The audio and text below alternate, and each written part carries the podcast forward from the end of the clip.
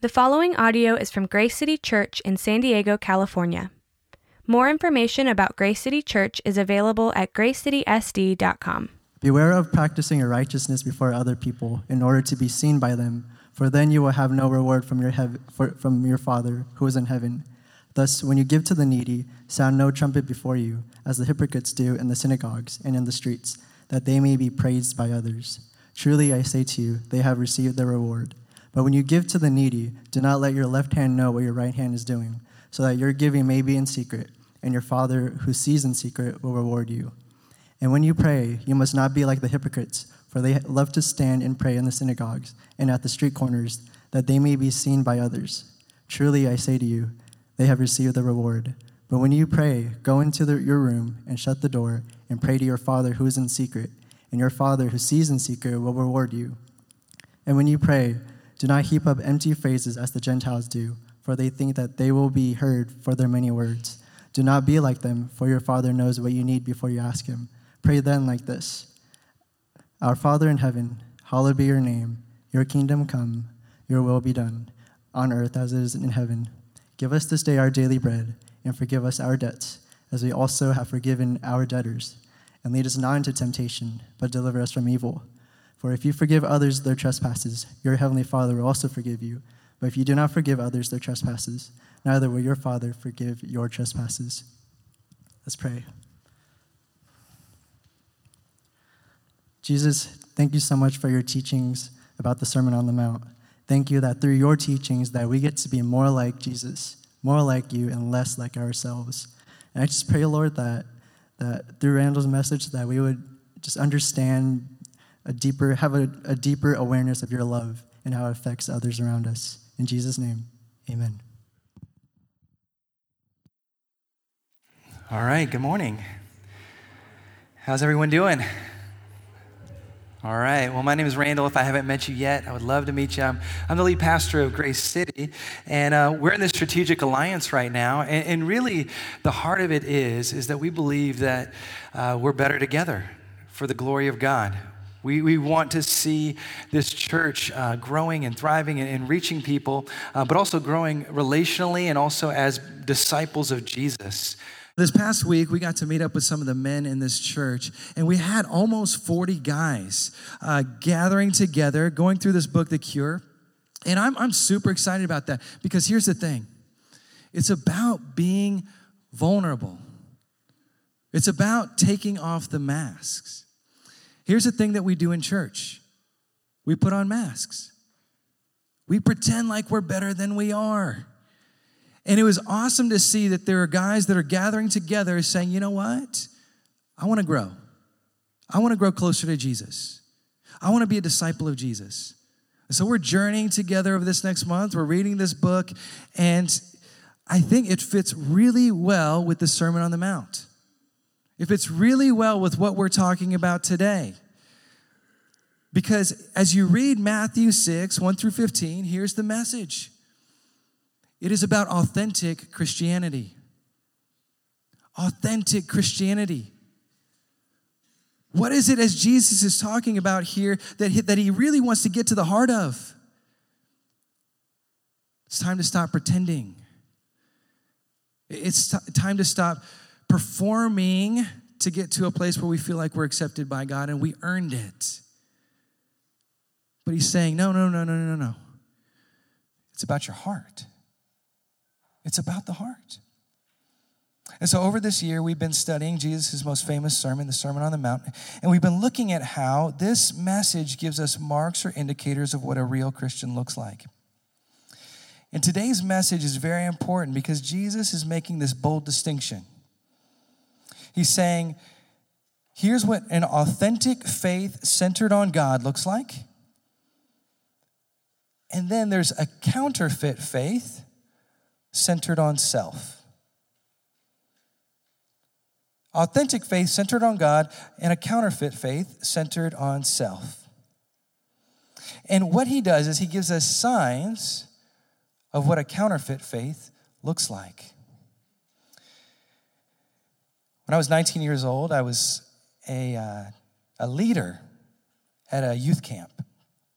and I was on this traveling team, and that's the, the year I met my wife. And uh, we were doing this PR for our, our Christian university that I, we went to.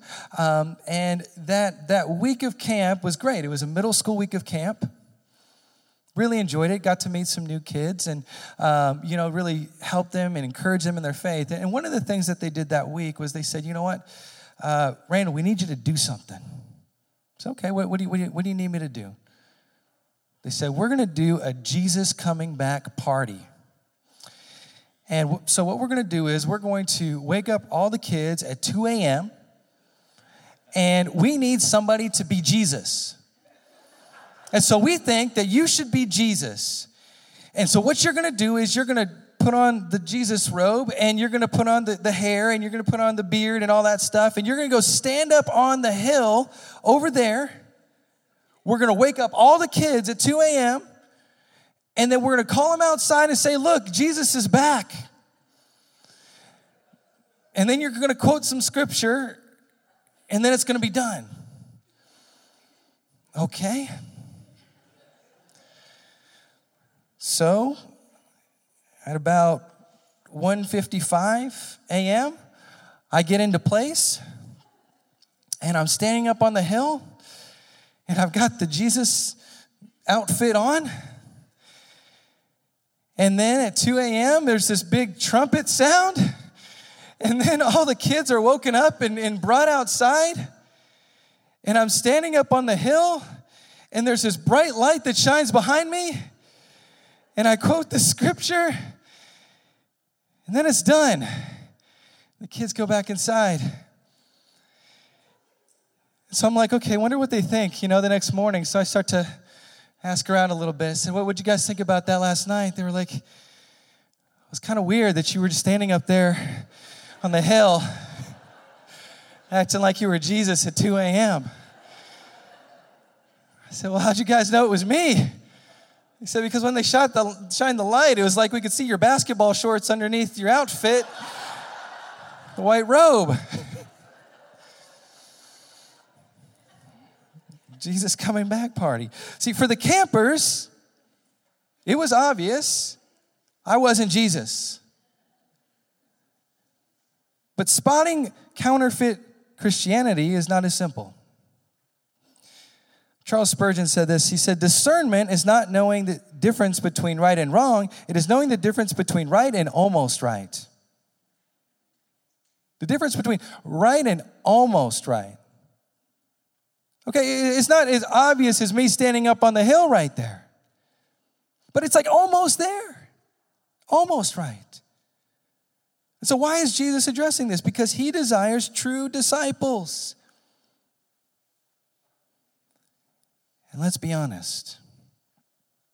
Some of you have felt the painful effects of counterfeit Christianity. It's the reason why some of you left the church in the past or a family and friends who have a bad taste in their mouth when they hear the term Christian. In 2007, Dave Kinnaman released a book entitled Unchristian What a New Generation Really Thinks About Christianity and Why It Matters. They polled unchurched, unchurched Americans to see what they thought of Christians. And this is what the responses were 87% said judgmental, 85% said hypocritical, 72% said out of touch with reality, 70% insensitive to others. Okay, here's the truth.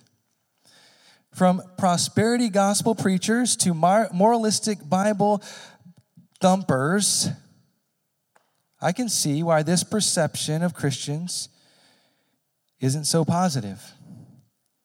But what if the Christianity that produced those types of stats isn't Christianity at all? What if it's the same counterfeit religiosity Jesus addresses in the Sermon on the Mount? And so our text today is Matthew 6, 1 through 15. And here's some context. Up to this point, Jesus has kept the common theme of someone who lives for the kingdom of God. The kingdom of God. See, this is somebody who's been radically changed by God from the inside out. And, and now no longer lives for themselves, but for the glory of God. They're a new creation. And chapter 6 is introducing to us to a new section where religious activities are addressed. What it talks about in this section is giving to the poor, prayer.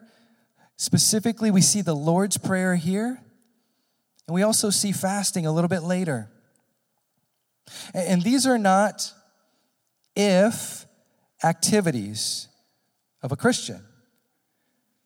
It's not if they do it. he, Jesus says, if you're a true believer, you're going to do these things.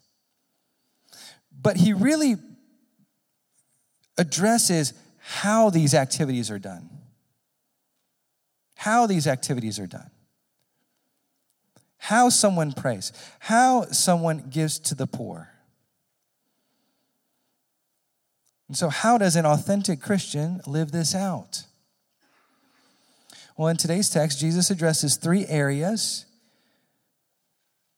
we must be radically changed in by God.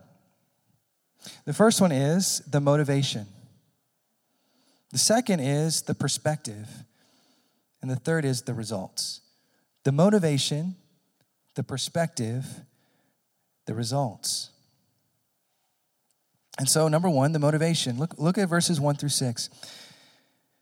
Be careful not to practice your righteousness in front of those others to be seen by them. If you do, you will have no reward from your Father in heaven. So when you give to the needy, do not announce it with trumpets as the hypocrites do in the synagogues and on the streets to be honored by others. Truly, I tell you, they have received their reward in full.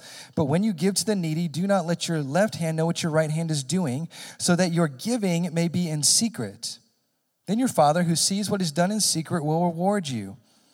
And when you pray, do not be like the hypocrites, for they love to pray standing in the synagogues and on the other on the street corners to be seen by others. Truly I tell you, they have received their reward in full. But when you pray, go into your room, close the door, and pray to your Father who is unseen.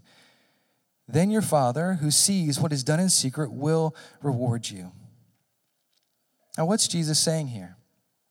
Well, there are two types of heart motivations that we can have for doing acts of righteousness, good deeds. In verse 2, Jesus says, when. So again, it's not if you're going to do good deeds as a Christian. The issue is, how's your heart? How are you doing them? And so, first, he addresses how the hypocrites do it. How, how do the hypocrites live? Now, the term hypocrites is important here. Commentator John Stott notes this. He says, in classical Greek, the hypocritus was first an orator and then an actor. So, figuratively, the word came to be applied to anyone who treats the world as a stage on which he plays a part. He lays aside his true identity and assumes a false one. He wears a mask. And so, as Jesus says this word, hypocrite, he's saying that they're using the world as a stage to get the applause of others. And ultimately, this mask that he talks about here represents the idea that it's this I'm a good person. God should love me. Look at all the things that I'm doing. What is the heart behind that? It's pretending and it's performing to try and act before God and others like I'm good enough. See, what it is, is centered on me. That's the heart of it. You see, this type of motivation is about reputation. Look at verse 1 to be seen by others. Verse 2 to be honored by others.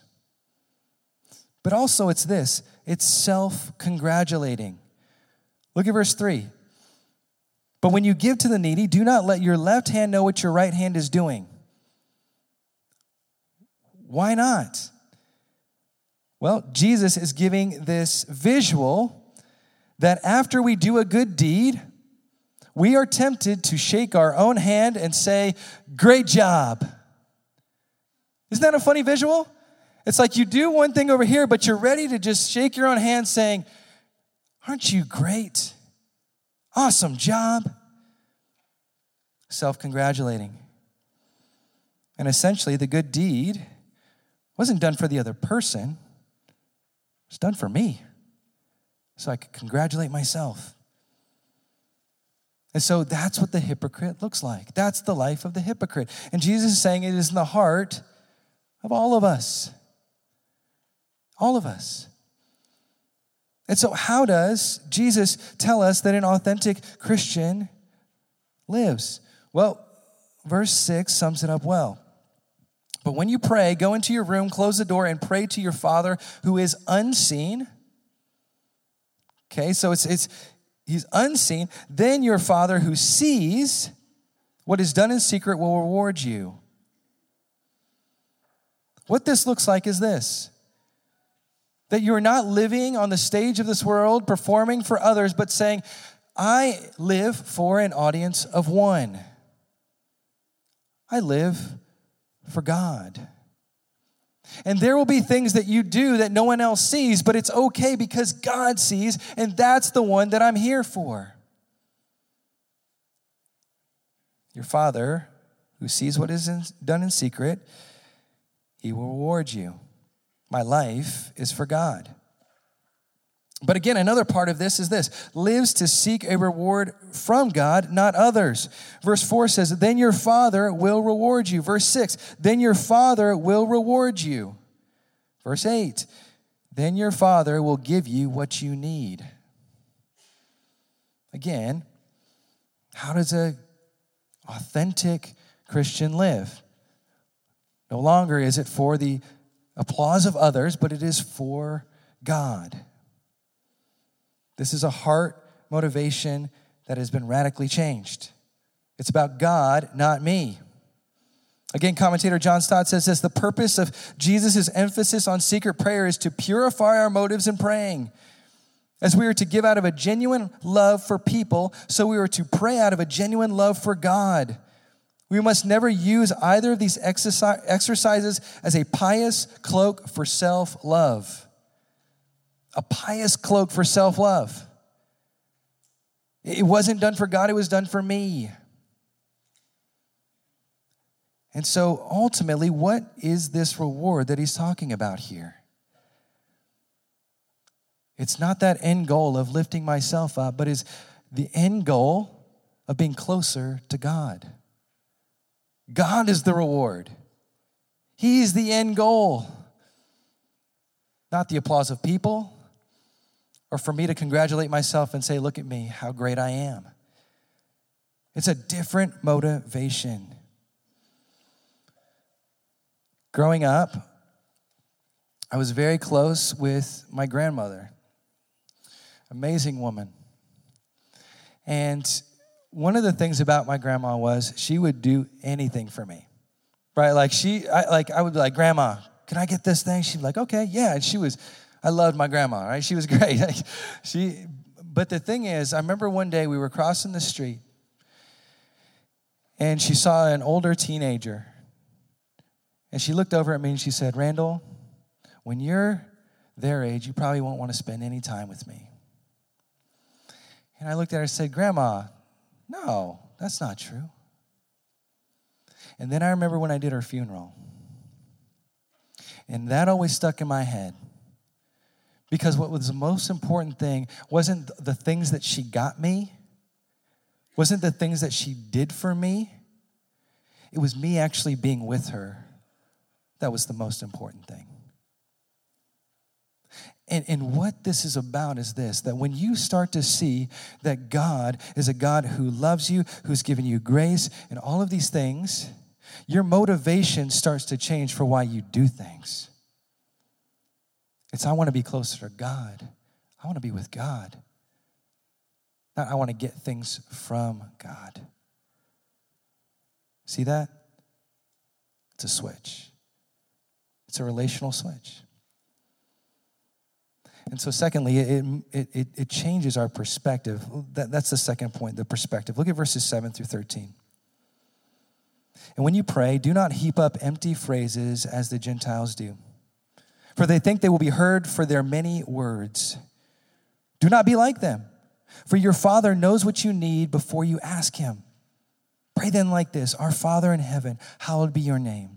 Your kingdom come, your will be done on earth as it is in heaven. Give us this day our daily bread and forgive us our debts as we have forgiven our debtors, and lead us not into temptation, but deliver us from evil. In this section, Jesus addressed, uh, in the previous section, Jesus addressed the Jewish hypocrites. Now he addresses the Gentiles, the non Jewish people, and how they would do things to get things. And Jesus gives us a couple perspectives here that we can have. The first one is this our perspective with God our perspective with God. So, verse 7 do not heap up empty phrases as the Gentiles do, for they think that they will be heard for their many words. Now, Jesus is saying, okay, there's a perspective of God that you have here. If you think it's just about the many words and the, the, the, the way you say things and, and, and all the, the, the, ornate language, right? All of those things are, are getting God to hear me. He said, that's not the point. See, what this is, is this perspective of God is very impersonal. They thought they were going to be heard by their many words. And essentially, it's coming to God more like a boss trying to earn his attention. If I can just say it this way or do this thing, then maybe God will hear me. And I want you to hear this. That is what every other religion in the world is based off of. It's trying to work your way to God. It's trying to earn your way to God in some way or another. That's if you boil it down, that's what it is. What is it that makes Christianity revolutionary? It's that you can't earn it, but God did it for you. Right? So that's the revolutionary nature of Christianity. But Jesus is pointing out here, saying, okay, they come and they think that they'll be heard by their many words. Jesus says this He says, let me give you another perspective. Verse 9 Our Father in heaven, hallowed be your name from an impersonal boss relationship to now a father family relationship. This is deeply personal. God as Father. What scholars believe is that in Jewish culture, addressing God as Father was not common until Jesus. There's a couple verses in Isaiah where it talks about God as Father. But like this, Many believe Jesus was the first rabbi to address God in this way. It would have shocked people what he was saying. Why is this important? It's a helpful quote from Timothy Keller. He says, If you have a relationship with God as a boss, you say, I'm doing this, I'm doing this.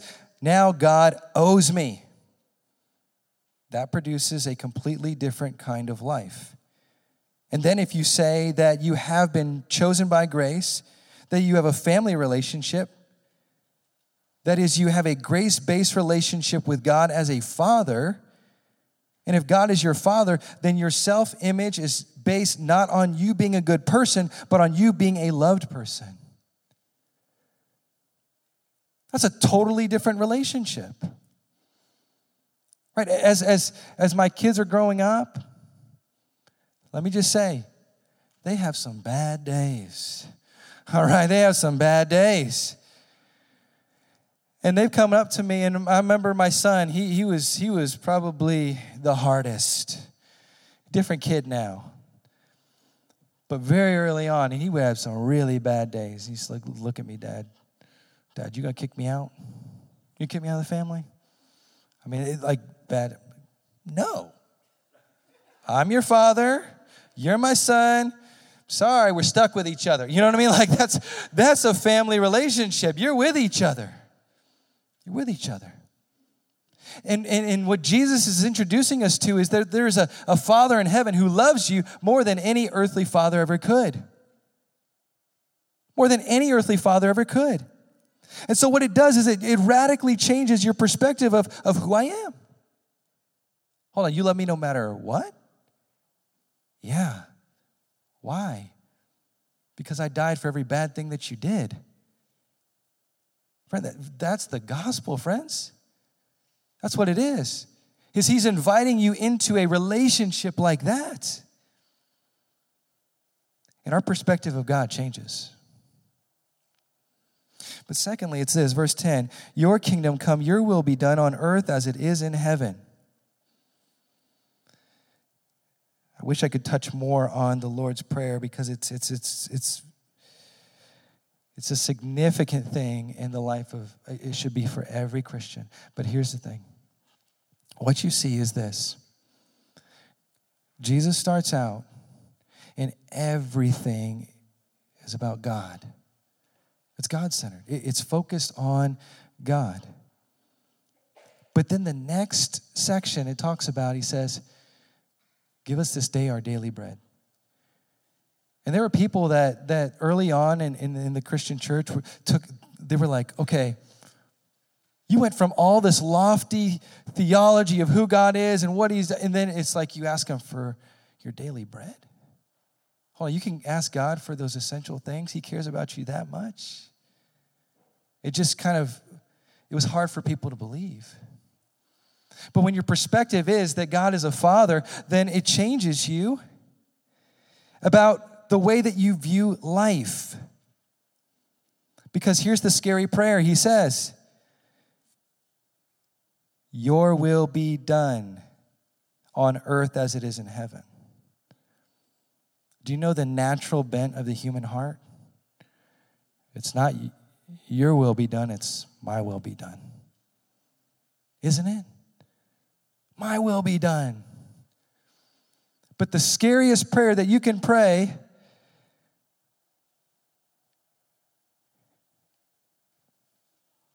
Your will be done at first, and then it becomes the safest prayer.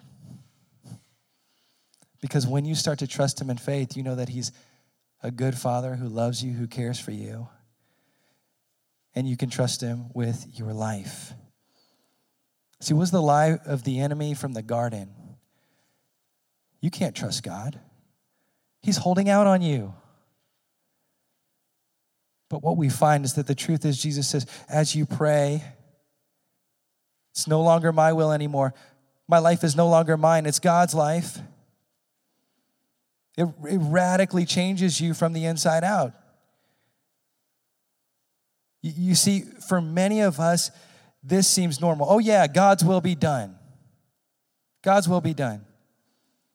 But I want you to sit on that for a moment because God's will be done no matter what, no matter what happens in life, no matter the trials that may come, no matter the difficulties and losses that may come, God's will be done.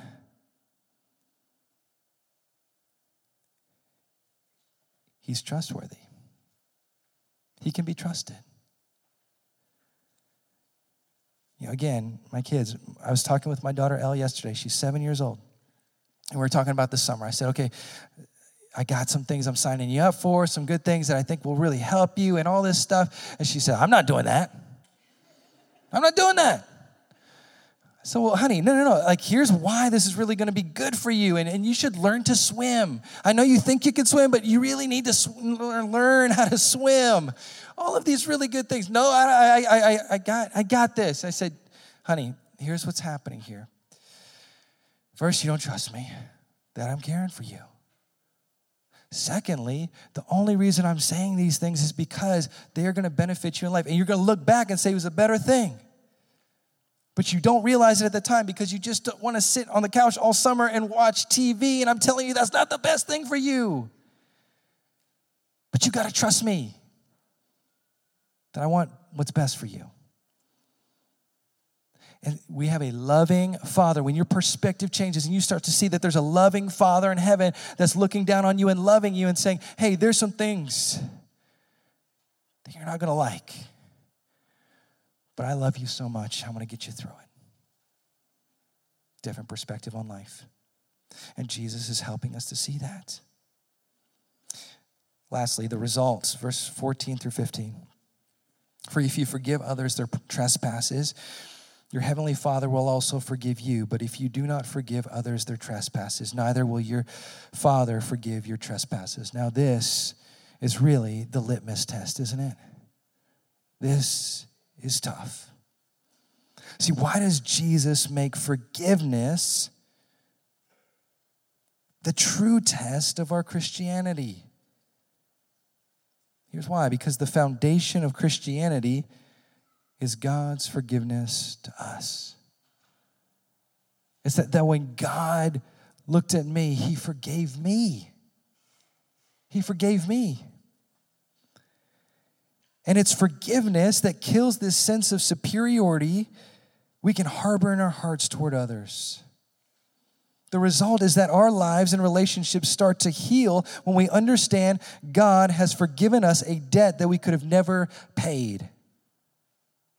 See, it's much like the parable of the unforgiving servant in Matthew 18 21 through 35. And what happens in that parable is there's this servant who comes to the king and says, Hey, I have this debt. And, and, and so he's basically saying, It's time to pay up. It's time to pay up. And the servant gets on his knees and he says, Please, please, please, I can't pay this debt. And so the king looks at, Adam and says he has compassion or pity on him, and he lets him go and he says, Okay, your debt is forgiven. It's basically an, it was an a debt this man could have never paid. And so he goes off, and then he sees somebody who essentially owes him a hundred bucks down the street, and he grabs the man by the neck. It says he starts choking him. And he gets this guy thrown into prison because he okay, you you you you owe me. I said, please, please, please, forgive my debt. Like I'll, I'll pay you. Guy says, Nope, you're going into prison, throws him into prison. And then the king finds out about it and he comes to this man. Here's what it says in verses 32 through 35. Then the master called the servant in. You wicked servant, he said, I canceled all that debt of yours because you begged me to. Shouldn't you have had mercy on your fellow servant just as I had on you? In anger, his master handed him over to the jailers to be tortured until he should pay back all he owed. This is how my heavenly Father will treat each of you unless you forgive your brother or sister from your hearts. Here's the thing we're not going to be a forgiving people unless we're repenting people. Unless we're saying, you know what? God, I was wrong. I was wrong. And so when you're able to repent and you're able to say, God, I was wrong, I, I, you paid a debt for me that I could have never paid. Then you start to look at people in a different way. It's, it's a transformative way. See, where do you get the strength to forgive like this? C.S. Lewis said it well when he says, To be a Christian means to forgive the inexcusable because God has forgiven the inexcusable in you. Where do you get the strength to do this? It's when you look at God and say, Thank you, God, that you've forgiven. It's when you look to the King who's forgiven a debt that we could have never paid, that we can look on the person who's hurt us and say, I forgive you. See, it's a forgiven people forgiving others. And the results are this that your life starts to heal your life starts to heal. You become a different person than you were before. You're not that angry, bitter person any longer. Because I believe this I'm not better than anybody, I'm not superior to anyone. But God has loved me, and He's called me His child. So, just some takeaways. Number one, what's your perspective of God? What's your perspective of God? A.W. Tozer said, in the knowledge of the holy, he says, what, what comes into our minds when we think about God is the most important thing about us. For this reason, the gravest question before the church is always God Himself. We tend, by a secret law of the soul, to move forward our mental image of God. Do you, in your mind, have this picture of God being the boss that you're working for? and you're earning things for. And then when you don't get that thing that you think you've earned, you're upset with Him. I was working so hard for you. I, I, I thought I did all of these things for you, God. I, I checked all the things off the checklist, and you didn't come through. If that's the case, then we're probably looking at God like the boss and we're the employee just trying to earn his love or earn what we want from him. But the perspective that the Bible gives us is this that he's a father, he's a loving father who it says in Hebrews that he will discipline us when we need it, but it's out of love that he does that. And it's out of his grace and mercy that he continues to love us despite us being us. He draws us in like that. And so, what is your perspective of God? Second, who are you when you're alone? One of the things that it talks about in this passage is in secret, right? The, the person that you are in secret. This isn't just a Sunday morning coming, checking it off the list, saying, okay, I made it to church on Sunday. But here's what it is it, it, come, it, it breaks through into not just a Sunday morning, but every day of our lives. Jesus is, is, is saying, okay, when you're a Christian, it breaks through into every part of your life. And this is the most telling thing about us. What are you like when you're not here? What's your prayer life like? What's your thought life like? Do we treat Sunday morning as just a time that we come, we worship, we check it off the list? Or is our relationship with God based on something more? See, what God is inviting us into is a deep relationship with Him, an intimate relationship with Him. And so, again, any of these things, prayer, giving to the needy, any of those things are not a burden that He's placing on us, but a blessing that we get to live in this way. It is a new life. And so I get to talk to the God of the universe. And He cares. so, who are we when we're alone? Because that's character, that's integrity, that's, that's who we are, right? Integrity, what it means is that you are one. Same person, here on a Sunday morning out on a Friday night. Same person. Again, not the mask, not the hypocrite. Lastly, do you have a forgiving heart? See, Jesus knew that the Pharisees were going to have a lot of trouble forgiving because they had a sense of superiority over everyone else. And that's why they felt like they had the right to harbor anger, bitterness, and that and never forgive. And here's the thing why do we not forgive? Well, one of the reasons is we don't believe we're that bad. I don't think I'm that bad. See, we look at others and say, I would never do that. I can't forgive them because they're such a bad person. And what happens is, like the Pharisees, we could believe we're superior to the real sinners. We're like, I'm a sinner, but that's the real sinners over there. And here's what the gospel does it starts out by telling us that we are more sinful than we would ever have dared believe. Than we would have ever dared believe. And it humbles us and it gentles us and it gives us the strength to forgive out of the forgiveness Christ has given us. See, what we have a problem of is this we start to shrink the cross in our life. And we start to say, okay, the cross is good. Thanks, Jesus, for forgiving me. Now I'm going to go on with my life. But what happens is when you become a Christian, you start to see the holiness of God and who He is and what He's done. And you start to see the depths of your sin. And you say, man, oh man, God, you could love a person like me. It's, it's the point where the Apostle Paul says, I'm the chief of all sinners. Right, as he gets closer and closer to God, he sees the holiness of God. He says, No way could you love me, but you have. Thanks be to God. Thanks be to God, right? And so what happens is this that the cross start it doesn't stay this small little thing in your life, but it becomes bigger and bigger and bigger. And you say, Wow, look at the cross. Look at what it's done. Look at what Jesus has done for me. Look at what Jesus has done for me. And it humbles you and it gentles you and it makes you a new person.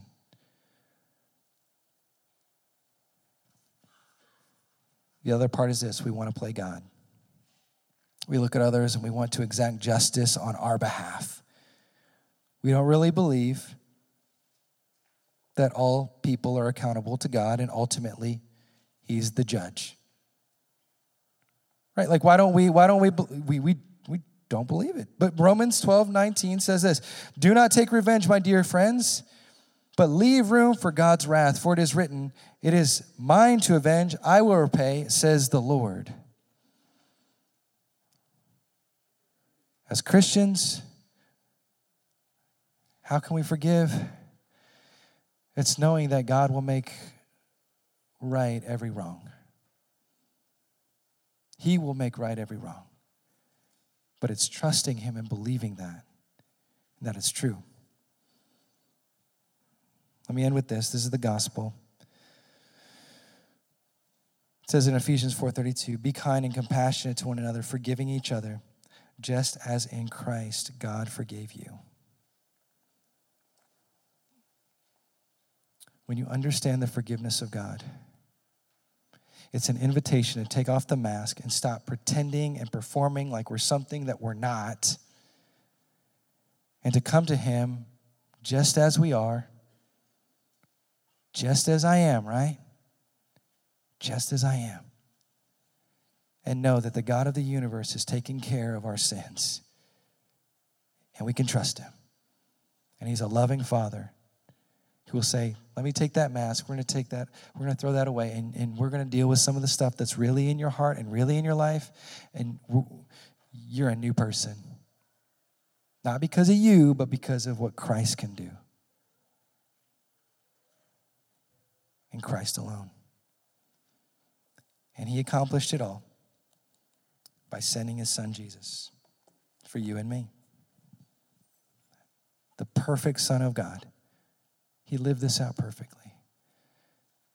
And he looked down on the cross. He said this Father, forgive them, for they know not what they do. Father, forgive them, for they know not what they do. And he's done that for each one of us. Would you receive Christ today?